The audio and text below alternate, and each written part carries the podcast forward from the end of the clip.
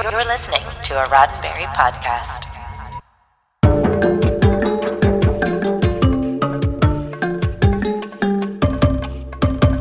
Folks, did you miss me? Well, if you didn't, too bad because it's Monday night, it's 7 p.m. Pacific, 10 p.m. Eastern, and it must be Mission Log Live. I'm Norman Lau. And I'm Ashley Victoria Robinson. Okay, everyone. You know that sometimes this happens aboard all of the good starships. This is a particularly Cerritos esque moment for all of us here in Mission Log. We are rebooting, we are restarting. Will this be good and become a recurring bit? We will see very soon. I have to say, I do feel that this is appropriate given that we are doing an entire episode about a technologically based being. If over the weekend you missed any of the announcements at New York City Comic Con, and if I didn't get to run into you on the floor and say, Hey, I'm so sorry, but I had the best time there, there were a ton of awesome trailers that came out. So I want to encourage you to chat with us about that online, chat with us at Roddenberry, chat with me and Norm, because after Star Trek Day, this is probably like our last chance to get some super fun, happy time hype Star Trek content before we start rolling into these new seasons. Of course, with, this would be the way for me to come back on the show, right? Hey! Like with a giant like delay. That was that was so apropos. That was so amazing. But you know what? The show must go on. We're live. I probably said things that were like behind the scene things like, please Ashley vamp and save me because you're literally like the star of the show. I, am here literally for the food and uh, for some coffee and to uh, take everyone's uh, whipping post comments from the chat. So absolutely not. This is Star Trek. We love everyone. We'll be sending an exocomp over with some complimentary coffee to everyone to make up for this uh set set happening. So as I was uh resetting like all of my stuff, actually, did you get a chance to tell everyone how to do the thing to get into the room to do the thing to talk to us? I did not. So let's do that right now. And in All case right. it hasn't been made incredibly clear by the panic scrambling, you, the viewers, you right there, I see you, beautiful, sexy people. You are the most important part of the show, and we want to hear from you. So click on that Zoom meeting link or use the one tap on your smartphone to call us at 669 900 6833. Enter the meeting code, and our esteemed Earl of the Green Room will let you in to chat with us tonight about what's happening to the crew of the Cerritos, or in this case, maybe some previous members of the cast of the Cerritos. so, as always, uh, I just wanted to thank everyone for your patience and for um, I'm apologizing for the snafu that we had on the tech side. Uh, usually that doesn't happen. It happens to me more often than anyone else. It's because I'm going to say it right now. And for anyone out there in Florida, you may or may not agree with me, but I probably think you will. Florida internet is terrible, absolutely terrible. I am the victim of it um, tonight on our live show. But anyway, let's turn that frown upside down. I want to say hi to everyone here in the chat. Let's see. Oh, we have Paul, but Paul is yelling out Ria. Ria is not yelling back Paul, but a different Paul. And we have Scott Palm and we have another Paul. I think we have two Pauls here. Two of three. Uh, we have Carrie. Hello, Carrie. Hello, Dave. Hello, Carlos. Hello, Ryan. Alan. So many fantastic people here, so many familiar names. Thank you for being here, Matthew. Uh, and thank you for being Captain Mike. Thank you for being very patient with us. Thank you. Everyone says you got this, Ashley. I should just turn off my mic and take over the show. I think that'd be fun. Uh, that is uh, very sweet. Everyone is so kind. I could not see your comments, but I believe that you are amazing and that you're the reason that we held down. I also, Norm, I thought it was so great that you were like so many mm-hmm. familiar names. And I was like, oh, is this going to become a recurring nightmare that we do a mission log and it's all unfamiliar names? but unfamiliar names means new fans, right? So that's not necessarily a bad thing or fans that have just never, ever chimed in before. This, Brandon, you're no Armin Shimerman, but you are here. And thank you for being here.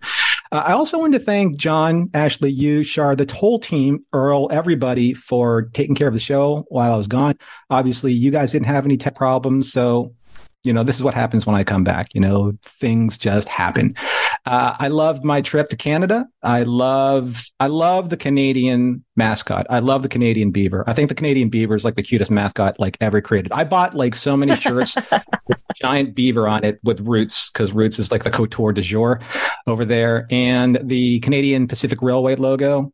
I don't even know like if their trains run, but I do love their logo. I might even buy a patch. So that's what's that's what was going on with that. And Ashley, you just came back from NYCC. How Yes. was uh how was a New York City Comic Con? That is what we were. Uh, that's what I was choosing to vamp with while you were gone. Mm-hmm. Uh, I had a great time in New York. I actually, when I was filming a promotional piece for New York Comic Con, um, that should go up this week, we were shooting our exit, and uh, a nice Mission Log listener came up and took a picture with me in the Crystal Palace. So nice. Mission Log showed out hard for me in New York City, so thank you. My hands don't make a heart, but just know that that's my intention. They're just funny shaped.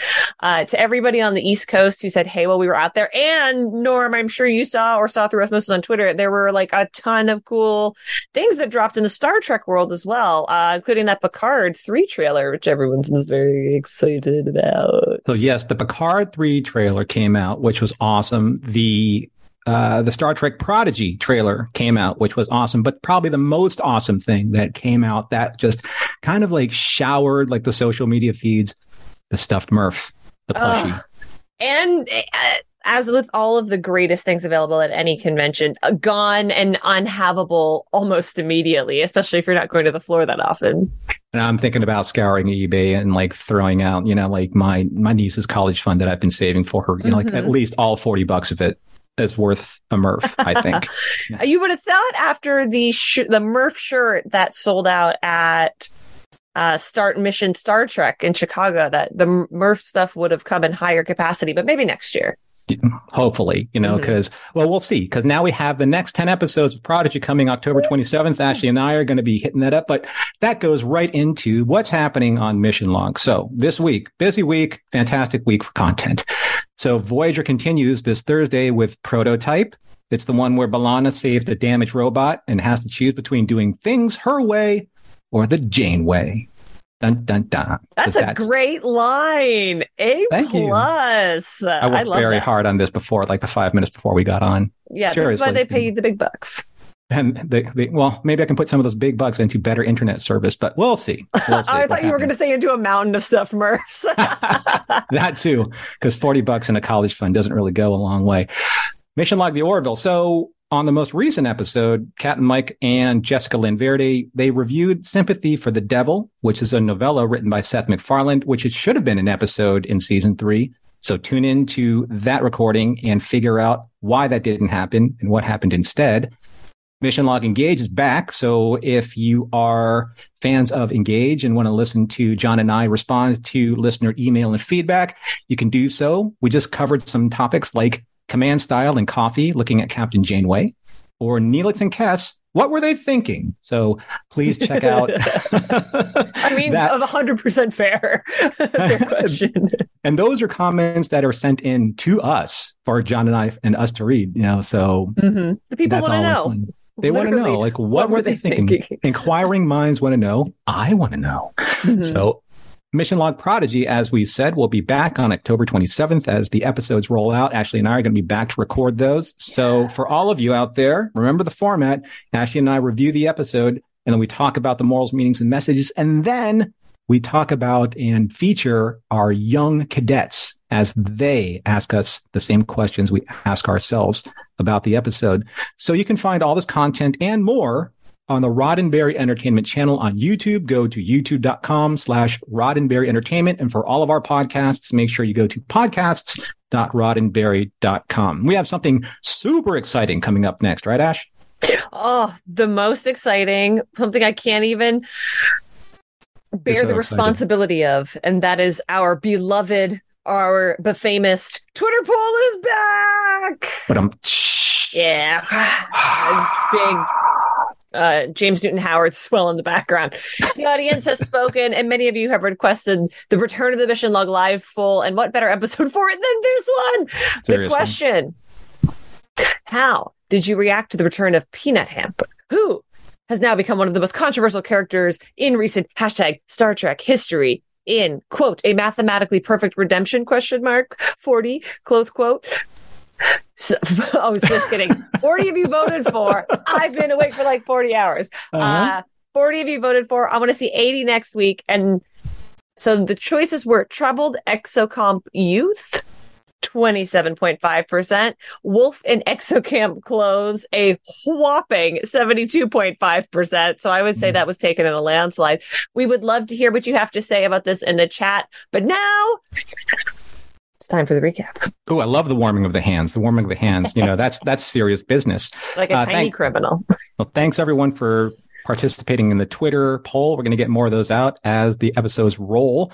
But here we are. Here we are with the recap of a mathematically perfect redemption. Previously on Lower Decks. The USS Cerritos is about to be destroyed by the Pakleds, and it's up to the Ensign Exocomp Peanut Hamper to save the day by risking everything to upload a computer virus on the Pakled ship to stop their attack. Um, nope.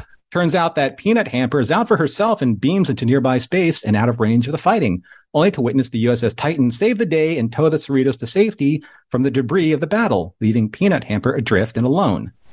Now, after some time has passed, Peanut Hamper has constructed a makeshift warp nacelle along with her exocompish friend Sophia to keep her company. And when Drookmani scavengers appear, Peanut warps out of there, leaving behind Sophia to take one for the team in the scavenger's tractor beam.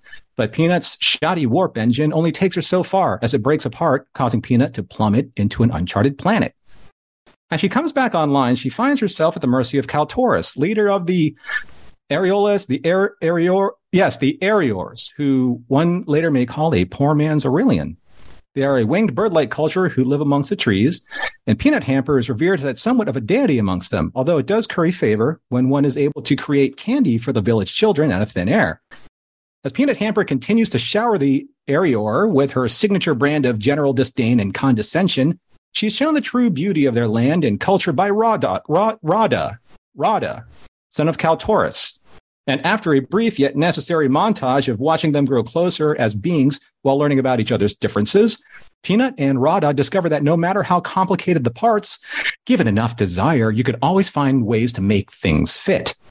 After their interlude, Rada bones up Peanut on how the Areor swore off their once superior technology so they could live peacefully and not constantly amidst warring spacefaring races.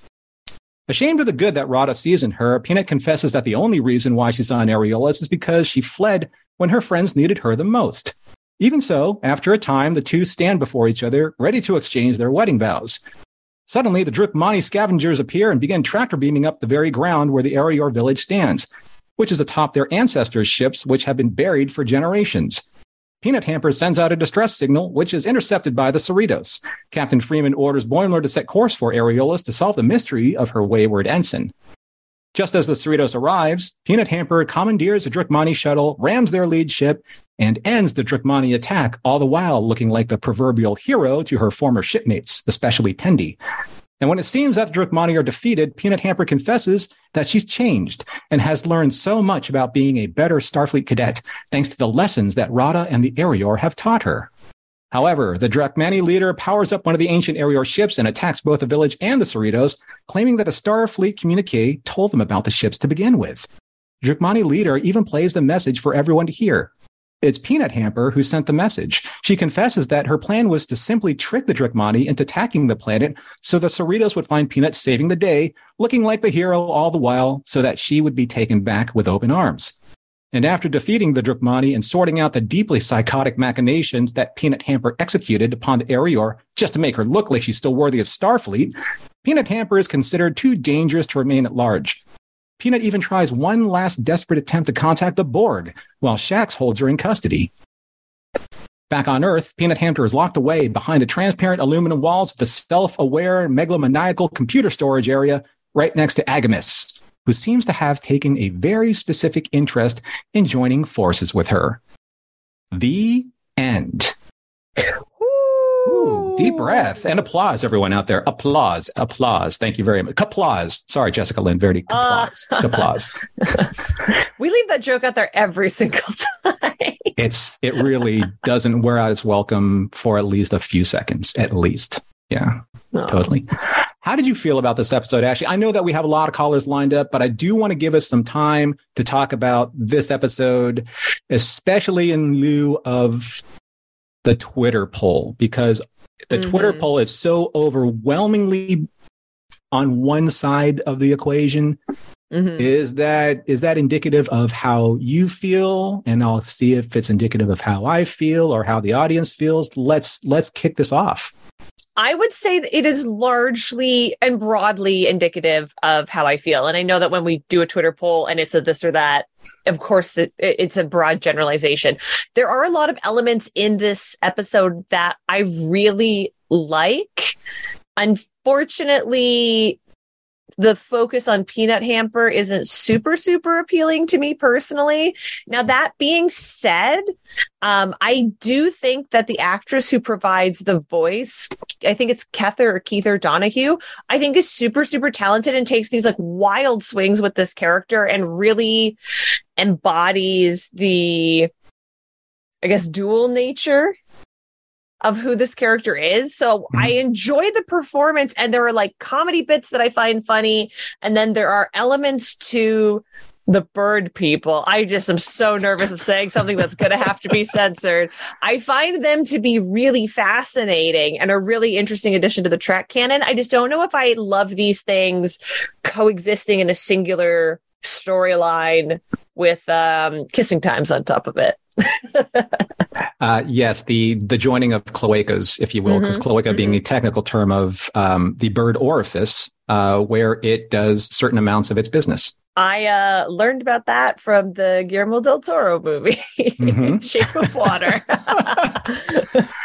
so you know, I, I understand what you're saying, and uh, I'm keeping a constant eye on the feed right now because I know that there's probably going to be a lot of uh, opinions in the feed about this episode. This Honest episode takes, you know, in social media, looking at all of the different remarks, it it feels like this episode touched a certain nerve, and there's a lot of people saying, you know, or uh, kind of to the tune of. It's either gonna it's either going to win you over, or you're going to hate it. There's like really mm-hmm. like no in between. So very polarizing episode. And but I do think that uh, in, in in the spirit of what we do in mission log for the morals and meanings and messages, you can see some of these certain like overarching themes, like are civilizations ready for radical changes mm-hmm. to their culture to embrace technology once it's introduced? And then there was the spin on they were a technological race that buried their past literally because technology didn't serve their purposes the way they thought it would.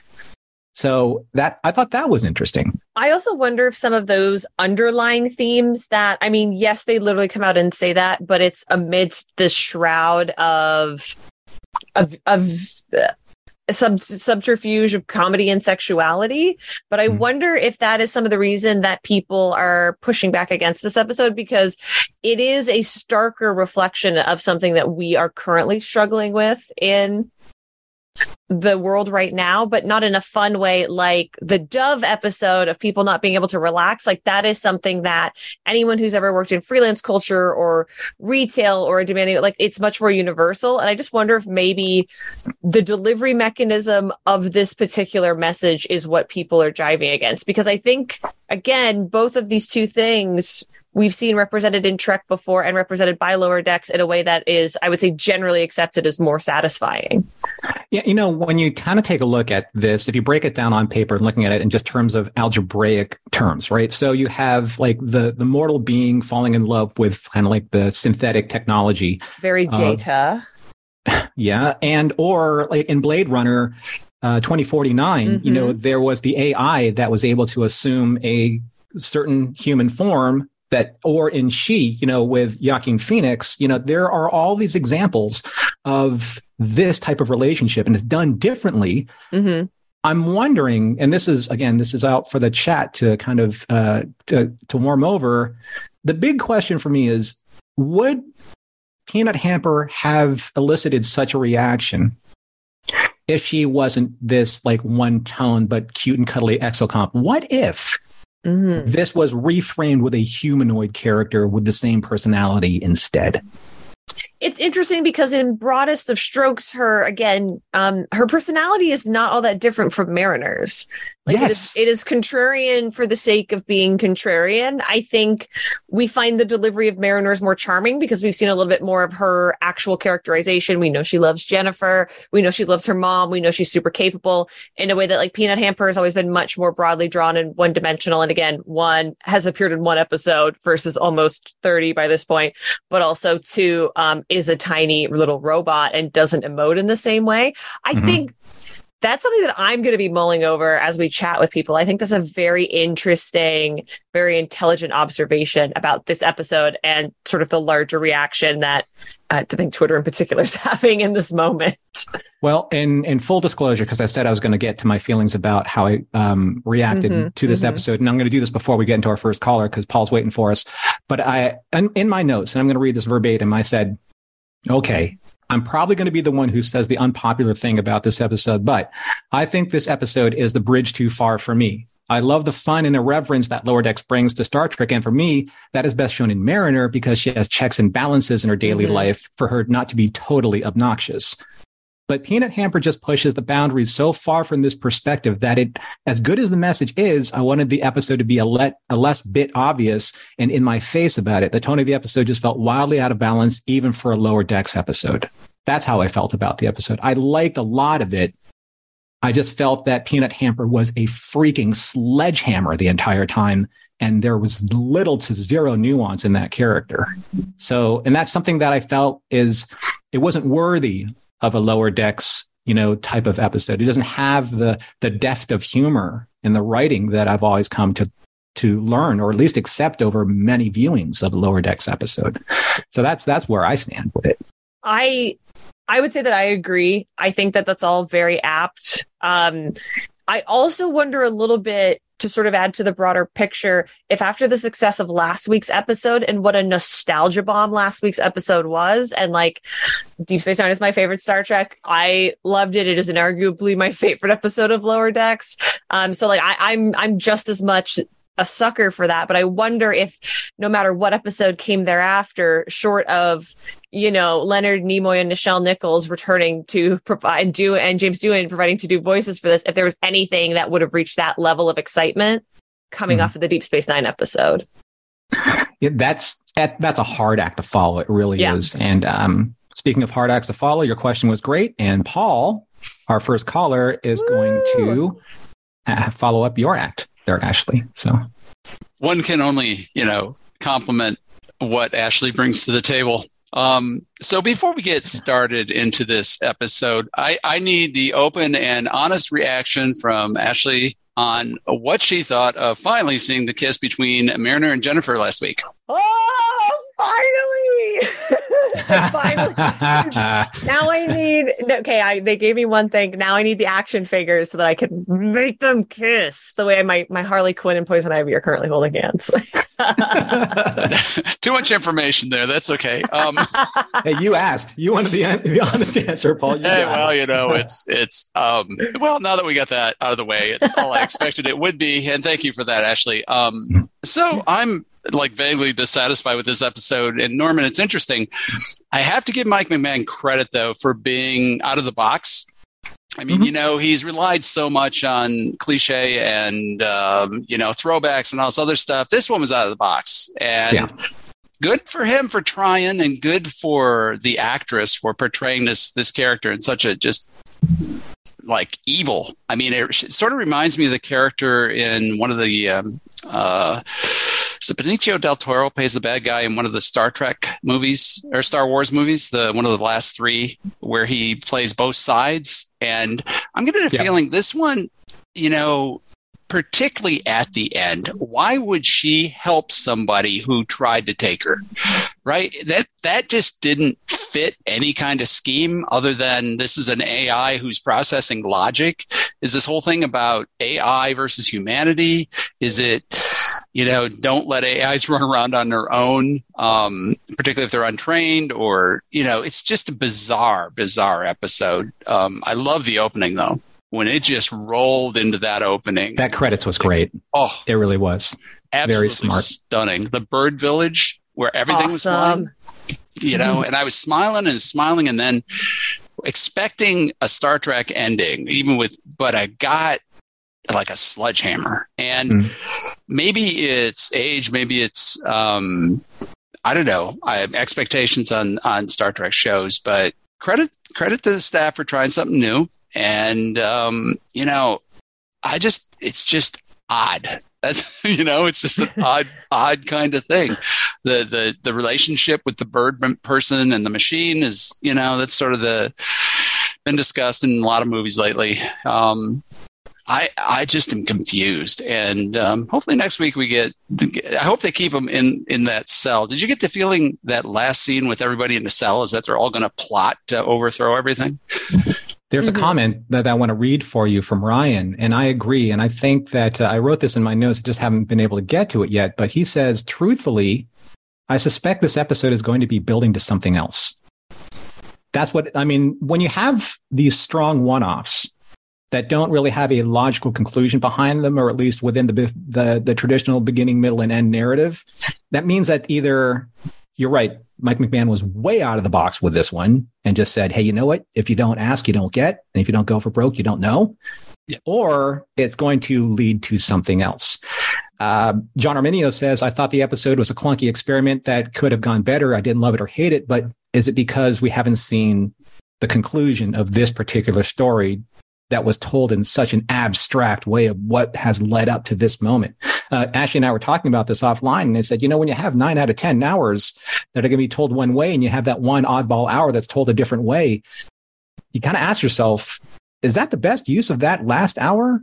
Or one of those hours that you have so very limited time in telling your story for that total of 10 narrative hours, or how, I mean, sorry, 10 narrative episodes, I should say, instead of hours.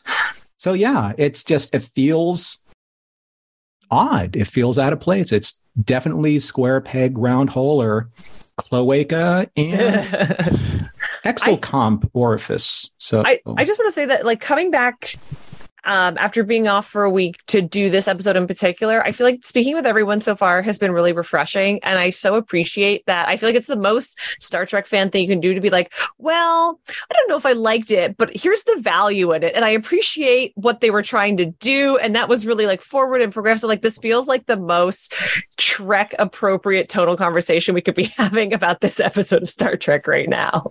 Mm-hmm. Or I'm gonna I'm gonna close before we move to Alan with this. Uh, we just found out this great trailer from Picard where we've we've saw you know an, an entity that we thought was long since buried right come out and become you know this oh no. relevant creature. Uh, maybe he maybe he got a view of the trailer and who knows where peanut hamper is going to end up in you know season five.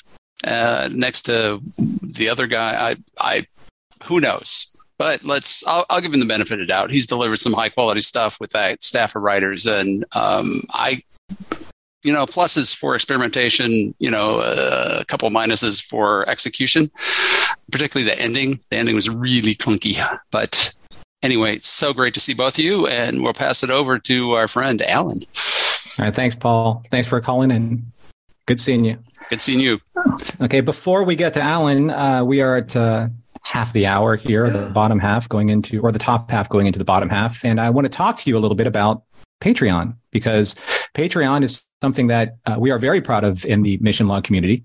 And we want to talk to you about some of the new things, some of the new programming that we have going on in Patreon. Now, a lot of you know, and hopefully some new folks in the chat will learn about Patreon is our subscription service. You go to patreon.com slash mission log. and take a look at different tier levels where you can subscribe to us. And then any tier level that is a dollar or more a month allows you to become part of our Discord server.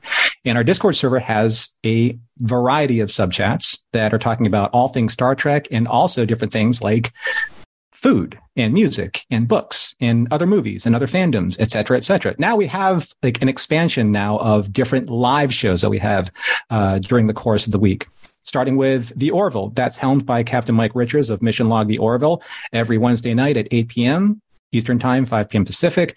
Mike is doing the recap show, and I think they just finished or about to do uh, About a Girl, which is episode three, season one, and they're moving on forward from there. On Sundays, we have Stargate Sunday, hosted by yours truly at 2 p.m. Eastern, 11 p.m. Pacific. And I just finished my first viewing of SG1, and now a lot of people that love Stargate are interested in joining up because they want to talk about Stargate Atlantis, which is what we're going to be talking about on Sunday. And then the new show that's coming up right now is a um, kind of like an, an, homage to the Twilight Zone. It's a chat uh, starring uh, one of our Twilight Zone experts, Matthew, on his Time Enough to Chat live channel. So if you want to see and talk about all about that, please visit patreon.com slash mission log. So many things are happening there. The community is growing. We would love to have you there with us. That being said, loving to have you here with us again.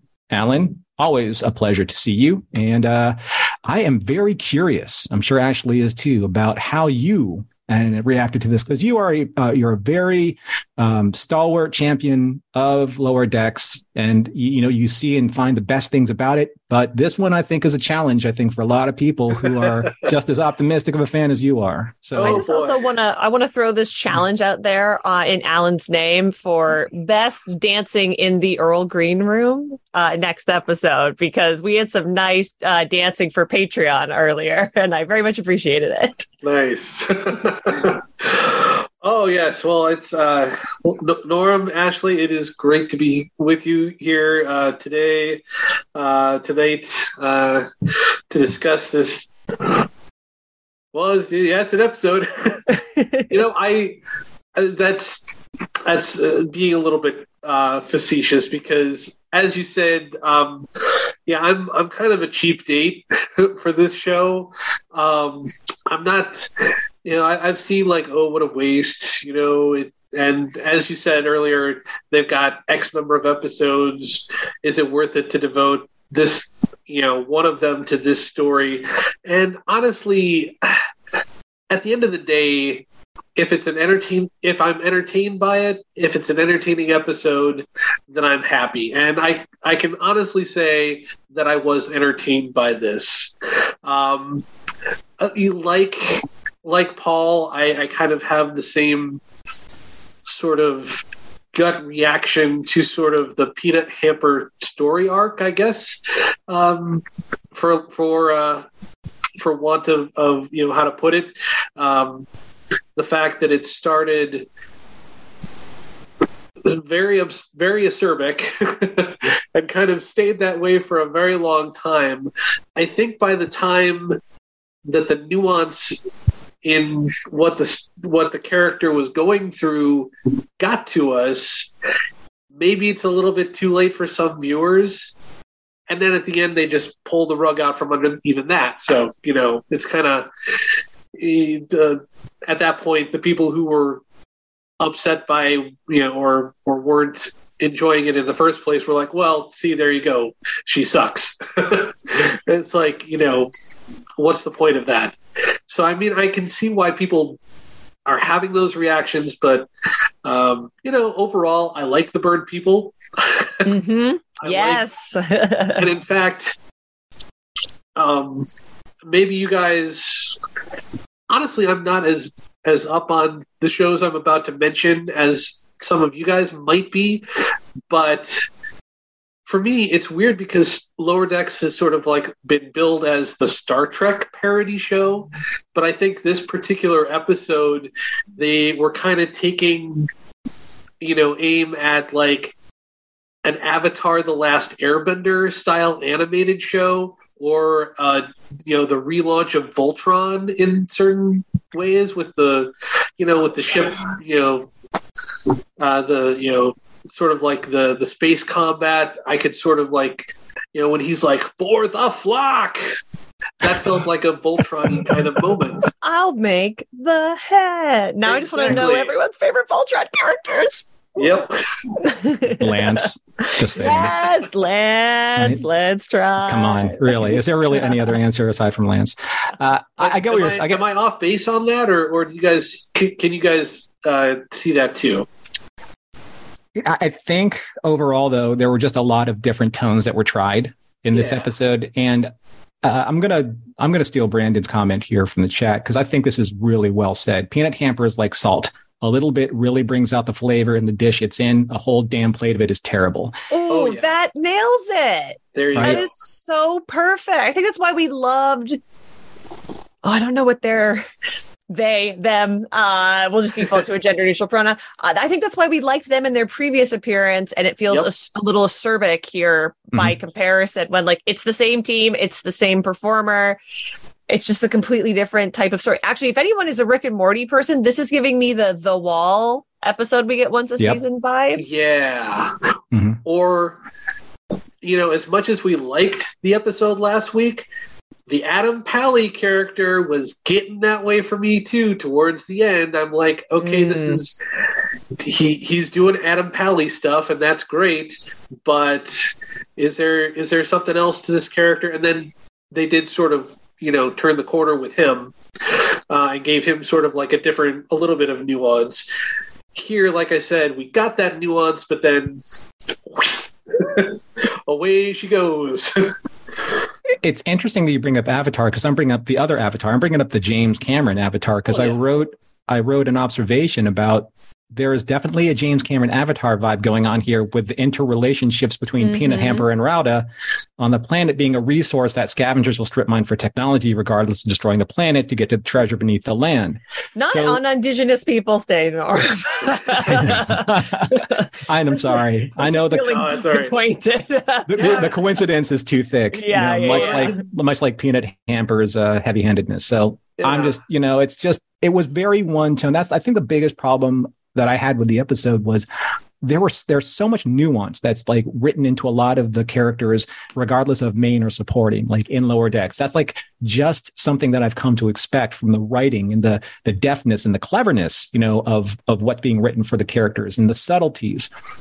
And this character was just again, it was one speed, one tone, all the time. You didn't even like buy the subterfuge. You're just like this person's this character, they, it, whatever you want to call them, are evil, mm-hmm. right? And you don't even give the character the benefit of the doubt because you know that there's no benefit of the doubt to be given. It's already been telegraphed since the very beginning. But by counterpoint, are we expecting too much? Like as illustrated by the final shot of this, there are a number of evil computers in the can. Like, are we wrong? They're no, all it's, gonna go. it's the children. The children are out of touch. Yes. They're all- oh yeah. I did. I'm I'm in olds. I'm in olds, Ash. Olds. I look. If you got that Simpsons Yeah. reference, you're not a children. I'm Yeah. sorry. Exactly. Yeah, yeah, Sprightly Seasons one through 10 are the 21. only good episodes. yeah, yeah. It stopped there. I have a theory. Like you have all of these powerful like AI programs, like all in the same jail cell, all next to each other. What could possibly go wrong? So here's my theory. Because I texted this to Shar and I said, Shar, you know, I'm, I know that, you know, this is probably never going to happen, but I said, you know what? I think they're going to find a way to tear a hole through space time. And this is how you're going to get the lower decks crew into this strange new worlds reality. Wow. There you And, and even better, because this is never going to happen, but if it does, it'll be the greatest thing ever. This is how Agimus becomes Jeffrey Combs in real life on Strange New Worlds. Oh my god. Oh, man. in human form, so you get Jeffrey Combs on another series. I mean, like Live. hashtag Jeffrey Combs for everything. right? Like gonna- way Not going to argue there. That's my prediction. I'm Yeah. sticking to it. I will say one other thing. Uh, hopefully, you know, you know, one other thing about this episode that sort of didn't quite hit for me, and maybe it's just the writer's hat. I'm trying to pre- predict the way that the story is going to go, but you know, talking about it being an Avatar-like story or a um, Fern Gully or whatever, you, whatever sort of like Dances with Wolves Fern Gully. Oh person person from an advanced culture comes in and interacts with a, a more primitive one so to speak or you know so they think um, the the idea there there was something about you know i thought it was going to be a story a little bit about rapid you know and i think you touched on this a little bit earlier too but rapidly introducing technological change to a culture and the impacts that that change would have on that culture. And you know what happens when suddenly all 36 of your children survive when that's not what you were planning for? You know, how do you accommodate that? You know, how do you accommodate the fact that, you know, your elder who you thought was going to die battling the uh, the sky snake in the great circle of life suddenly survives that and now you have to care for him in the same way as, at the same time that you're supporting these this vast population explosion and how you know i could see this story sort of you know playing out over time as sort of like you know then they become the technological society that they originally rejected. I don't know just a weird thought that i'd had when i was thinking about why this wasn't maybe 100% resonating with me. I don't know if that's, you know, taking it, you know, extrapolating too far, but it's just a, an idea that I had. It's a solid point. I'm sorry, Ashley, go ahead. I was going to say that's also a tried and true trope in Trek, considering how important the Prime Directive is. We are always throwing our technology around, and they're drawing the Enterprise like a god in the sky or a goddess. Yep. Like, so uh, maybe maybe it's just too many tropes, and we're like one at a time, please. We can't Mhm. handle anymore. Mhm. Time out. uh, when I was watching the, uh, and obviously, so we have Sherry on deck, people, if you Yeah. can't see, but when Alan started talking about the 36 hatchlings that survived, I, I, uh, I have just recently quoted so much Ian Malcolm in several of the recordings that we've done about the whole, you know, nature didn't select, you know, you know, nature didn't select them to survive. You know, nature selected them to be extinct. There's a reason why natural selection is part of the fabric of nature because these 36 hatchlings that survived, they're going to go on to propagate more of the species that's not supposed to be there if natural selection did what it did. So, yeah, that's a Who'd have thought? very strong point. So, well, on that note, on that on that lovely positive upbeat note, uh, as as as Paul has ceded the floor to me, I will cede the floor to to to Sherry. Um, but it was great talking with you guys, and uh, hopefully we'll have some some more interest. You know, at the very least, this was interesting conversation. Am I right? Exactly. Absolutely. There you go. Number one. Yep. All right. Thanks, Alan. Uh, thanks for calling in. Appreciate seeing you, man. Yeah. Talk to you guys later. Bye. All right. Have a good night. Bye bye. And we have uh, Sherry. It's no spoiler because I spoiled her being in the green room. So here we are. Hey, Hello. Welcome, welcome. Nice to see you again. How you doing? good to see you both too. I'm doing good. Yeah. Yeah, I feel like I'm kind of in the minority. Like, I Oh, good. I also was like okay with the episode, although I don't think it's one of those things where you either hate it or love it. I'm just like, I had a good time. That's fine. Like, I mean, I'm not mad about it. I'm not not going to be my favorite episode. Um, last last week's uh, DS9, is like a perfect Mhm. piece of television. But um, Mhm. this, Right. this was fun. Um, I think I think part of the thing that actually kept me from being as mad as I might get about other things is that Peanut Hamper isn't one of the main characters, and I know that for a lot of people that was the problem, but for me, like. It kind of just doesn't matter to me, like what happens in her story. I can just be kind of, I, I see it as kind of like a one-off of like, you know, maybe she'll come back with Agimus. That could be fun, but um, you know, otherwise, it's just kind of a one-off. There's nothing like I'm not. I'm if if I didn't really necessarily feel like she acted out of character because I don't know enough about her character to say she wouldn't do this or she would do this. Um, I think that's the, that made the poll hard to answer too because um, actually at so at the beginning of like when she when she first started to like seem like she was maybe being redeemed, I thought, well, you know, maybe she will be a good person. But I wasn't shocked when it turned out that she wasn't either. I just didn't have any like emotional like attachment to one way or the other. I was just like, oh well, that checks out too. I guess I had this weird kind of uh, assumption that if she was created by Starfleet and programmed by Starfleet, therefore she would think and act like Starfleet, right? Mhm. I don't know. Like I think That's what I'm so, thinking. But that, I mean, that was Data's whole premise, though, that the Exocomps had, you know, gained sentience, and obviously they can then be their own people. And if you can be your own person, you can also be a bad person. I guess so. I mean, like, yeah, it's just it's a huge radical change. I mean, again, what what do you expect when they they kind of like painted the picture at the very beginning where you know it's like here here's the Starfleet heroic mission that you need to go on because this is what Starfleet does. She's like, nope, see ya, bye. And it's not like you're going to change that programming from that point on. I think that programming sticks, right? So I don't know. Maybe this is one of those kind of things where I need to rewatch it again and maybe see if there is nuance there. It's just the, the few times that I did watch it in preparation for the show, that's not what I got. Um, I wanted to. There's a there's a great point that Carlos brought up about the natural selection of the bird people, and he said uh, natural selection doesn't play in here because the culture didn't arise naturally; it was contrived by the ancestors. No, I get that, but the, the point is, is that you know if if you're going to interfere with the natural selection of something, you're obviously changing something not for the not for the right reasons. You know whether it was artificial to begin with or not. So um, yeah, I don't know. Ashley, I was like, do you think that if you watched it more times, you would get more out of it? Um, I don't think I would personally. My opinions on things don't change a lot the more I revisit them. It usually just kind of backs up whatever biases I already had from something going in, unless it was like seeing a trailer versus like seeing a full blown episode. I watched this episode twice.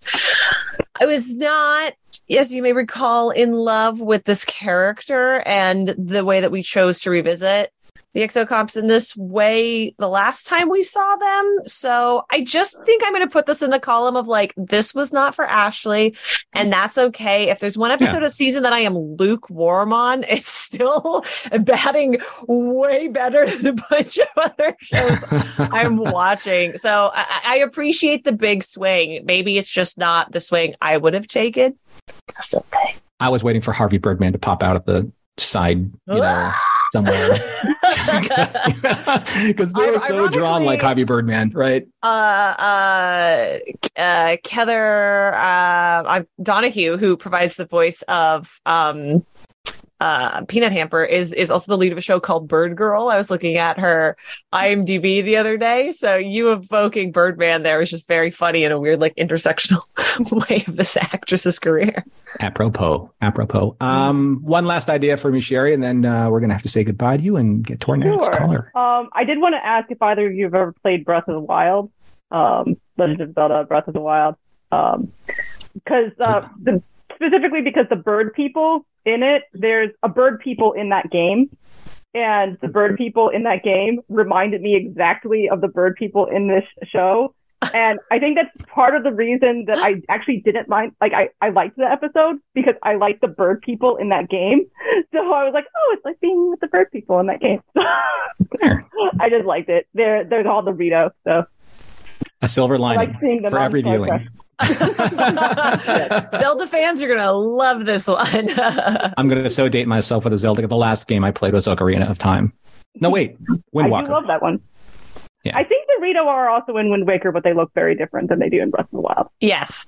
Uh, I just, I actually just got Breath of the Wild, so I'm about to have played it. So I'm going to look Then out for the bird see- people. Yes, yes, Rito Village. They're, they're, the- where these people live, you'll, you'll you'll see it when you get to it. You'll be, it looks exactly like this planet. I'm like, Okay, I'll let you know. It might be literal years from now, but I will bring this back around. Yeah. Next season when we talk about You Lower have to Decks and what me happened to. know it's the All right, Sherry. Thanks so much for calling in. It's great to see you again. Yay! Thanks. All right, Bye. Bye. bye. And uh, next up, Ria with a uh, not so controversial wallpaper for today's episode. Coming with set design. What's happening? So I have to defend this episode's honor. Do This Sure. it. had I actually was shocked to see like the almost universally negative, you know, reaction to this episode. Um, I okay, I have a lot to say, but I'll try and be brief. So, Cool. um, I love how New Trek is swinging for the fences on a lot of stuff. Like, you know, Discovery is just not for me. It's one I like to watch on mute because of the beautiful men. Um, Strange New Worlds, you know, you had the fantasy episode. Not my cup of tea. I I've never seen a fantasy anything in my life. I've never seen a horror movie in my life. So, you know, those genres kind of lose me. But well, Strange New World is so good. This episode, um, another swinging for the fences, and it took me back to all those cartoons in childhood with with like in every single one there were birds that went caw caw. I love that. you know, it. I don't. I can't even name any shows that it reminded me of because it was so long ago. But it. I love kind of that childhood nostalgia for me. Um, it, Peanut Hamper. I do agree with people like Peanut Hamper. Who cares about Peanut Hamper? Um, but I like how, and you know, she she ends up on this bird planet. Next thing you know, you're watching an episode on a bird planet, and I actually forgot about the crew of the Cerritos, Mhm. and um, I was a little bit surprised when they showed up at the end, and then remembered it was a Lower Decks episode. So I do like when Star Trek can take you out, uh, kind of like um, the DS9 episode. That's my favorite. That I can't think of the title of right now. Um, Far Beyond the Stars? Beyond the Stars, yes, not Uh, Beyond the Star, which is an animated. So I do like when Star Trek does that. Um, uh, Assignment Earth kind of being another one, and I thought there were a lot of Star Trek themes in this in this episode. Um, it reminded me of Wait, did you say Assignment Earth? yes, Oh, I you and I love will talk. Assignment You and I will talk. I love Assignment Earth. All right. Um, even before you know the the supervisors made their return in Picard, but um, uh, why am I blanking on an episode names? Kirk and Miramanee. Oh, uh, the side of paradise. Um, is it the side of paradise? No, Paradise Sun Syndrome. Paradise is the one with the spores. right. Yeah, Paradise Syndrome. Yeah. I am Kirok. Yeah. I was getting a little bit of Paradise Syndrome vibe from this, um, and and I actually okay. So I'm obviously not a very discerning viewer of anything because Peanut Hamper had me fooled. I thought she was, you know, I don't know, going to change her ways and become not evil. Um, so it did fool me when she, you know, at first when she sold everyone out at the end. But I was so glad she did because it would have been too Pollyanna, rainbows and sunshine if if Peanut Hamper were redeemed. And that's kind of what shocked me most of all that people were so unhappy with that. But what about Lore? Mhm. Lore's another one that's pure evil, irredeemable, one note, just a bad guy. Um, Peanut Hamper, I, I genuinely think that she, you know, considered staying on that planet for a little bit. And I don't know, at least the thought crossed her processors. But um, she's a narcissist. She's, they don't change. I, I really appreciated that dose of realism in there. And if you've ever known someone that's like that, there's no, I hate to say it, but there's some people that there's just no redeeming. And, um, you know, yeah, it's happily ever, after when they do come around and become not evil. but Th- that's why I asked, like, would it have been different? And and obviously, in your example, it, it is. You know, for many people, that if it was a humanoid character with that kind of just you know in you know invasive narcissism all over like the screen, you know, would it be if you know accepted as differently? Yeah, and like we know when we're seeing lore, we even know that it's not lore when it's lore, you know, because there's just a certain, like I said, that just kind of that narcissistic quality, even in an android, kind of seeps through. And I, go, I think it just goes back to that whole. I thought just because you're programmed by Starfleet and you're Starfleet and you're Starfleet this, and you've been you know conditioned by Starfleet, and now because you're conditioned as a program and an AI sentient program that that that you're going to act like Starfleet. And I'm just like, maybe it was I who was being completely naive about this character. And I'm just like, yeah, you know what? I didn't give the character the character due because I was judging it from what I think a Starfleet character should be acting like, as opposed to the character itself. I had like. I had two thoughts from what Rhea brought up, and, and firstly was bringing up the idea that if Peanut Hamper had been redeemed, that would have felt disingenuous. And as you were saying that, I was like, yes. So I guess I would have been dissatisfied with whatever they did, no matter what. so again, maybe that's maybe that's on on me. But also it was so interesting that you evoked lore because i love lore as a punchline in lower decks but like i despise lore as a character. And then i was like maybe all of this pseudo narcissistic characterization is just bringing up all of our dating histories and it's evident through our output on social media. Who maybe had one go around that wasn't that great. Yeah, and you know, Norma, you said made me think of um, because I was I was stroking my beard thusly. Um, some of the other androids that are programmed by Starfleet, or at least by people in Starfleet, um, of course, the you know the the ultimate computer. Um, yes. and lore being another one, and basically anything that Soong touches, aside from data, that turns evil. Um, You're not wrong. Where's the lie, though? You're not wrong. There's one other I was thinking of now. I can't remember. Um, oh gosh, I'm tired. I'm sorry. My brain's fried. Flying planes is hard. I, Captain Mike can do it. I thought anybody could do it. No, my brain's fried. Um, I know. Now you should Yeah. try. We should give you a podcast on top of that to talk about as you're flying planes. So you know. hey, why not? That's a tradition. no, but you, you make a really good point, I'm- I- and I'm glad that you're advocating, you know, for the episode because I think that in the in the social media space, I've seen kind of like the sliding scale of positives and negatives. It's like the, the, a lot of people like giving it the episode a try. They just weren't like fans of the Peanut Hamper character, but they liked the rest of the episode and the messages, and that's just like the one sticking point.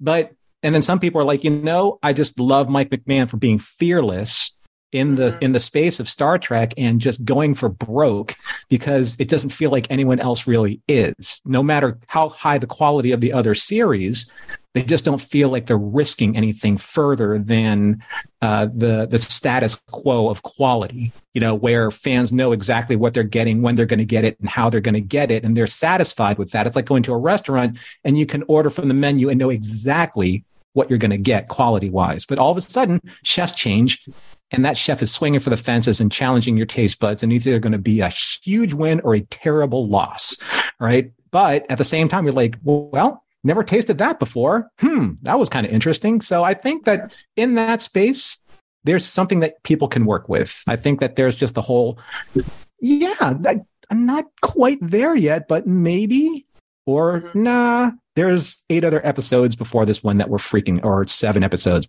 that were amazing especially Yeah. the one right before this one which was just like you know the the three course meal that you've been waiting for Which, and I love DS9, but that one wasn't my favorite so far.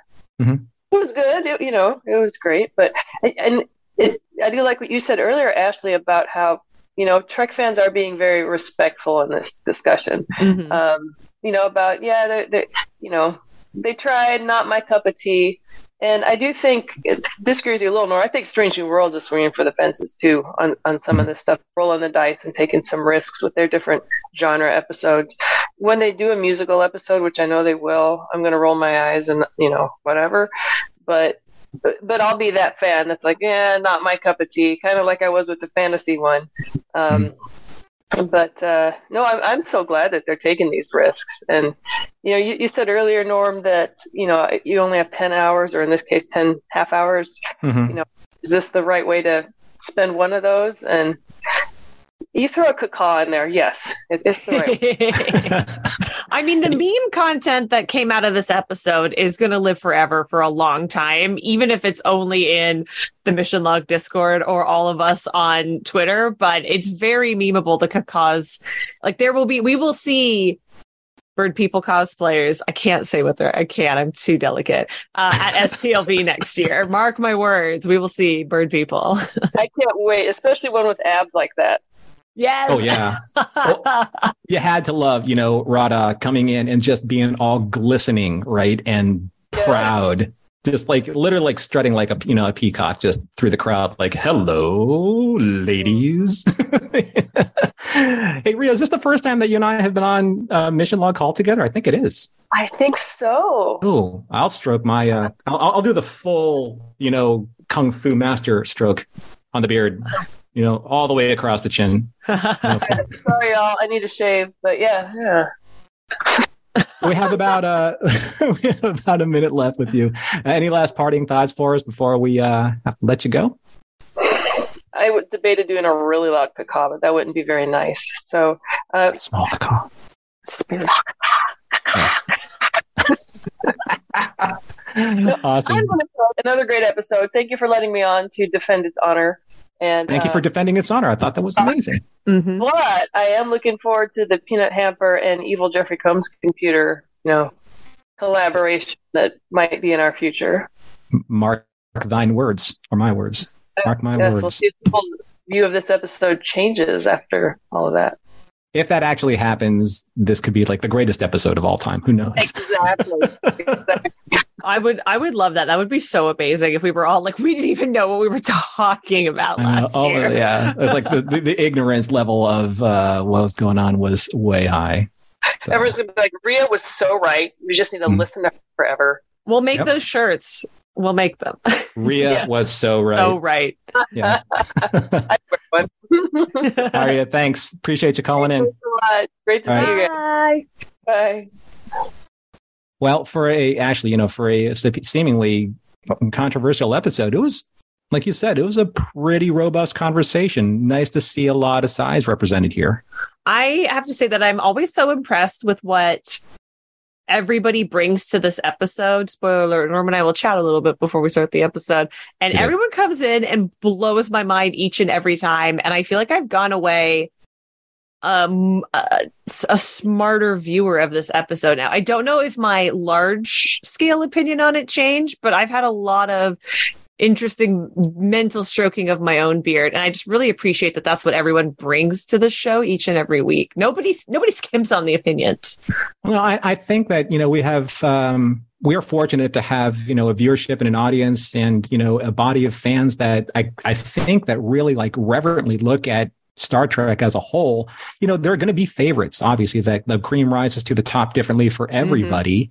But, you know, I do love hearing the popular opinions and the controversial opinions because the controversial ones aren't controversial to those who like those particular episodes or those particular, you know, parts of our fandom that, you know, let's face it, 56 going on 57 years, there's going to be beyond like a level of variety that people just aren't going to be comfortable with anymore. That's like literally like a mile long buffet of every single possible different food that you can think of. You're not going to eat it all and you're going to scoff at some of it. And you're going to be like, why is this next to this? These don't belong together. But at the same time, though, it's this great, this, this great melting pot of opportunities to be able to find something that you like. So i mean and wouldn't wouldn't we rather be spoiled for choice i mean also i i'm like okay cool episode's over that was that was really good but, uh, but how lucky are we that we also are part of a fandom that has this much variety that if the worst thing we can do is sit down and argue about this episode we're all in pretty good shape And on those words, wise words to end on. Mission Log Live is produced by Roddenberry Entertainment. Technical production on Mission Log and Mission Log Live provided to you by the Duke of the Earl of the Green of the Room. Be sure to visit podcast.roddenberry.com for the latest from Roddenberry podcasts. If you'd like to support Mission Log directly, give us a look at patreon.com slash mission log. Thank you to Ashley V. Robinson for co-hosting this week. Always glad to have you here. And thanks to everyone who joined us live or will join us later. We look forward to discussing the next episode of Lower Decks, season three, with all of you next week.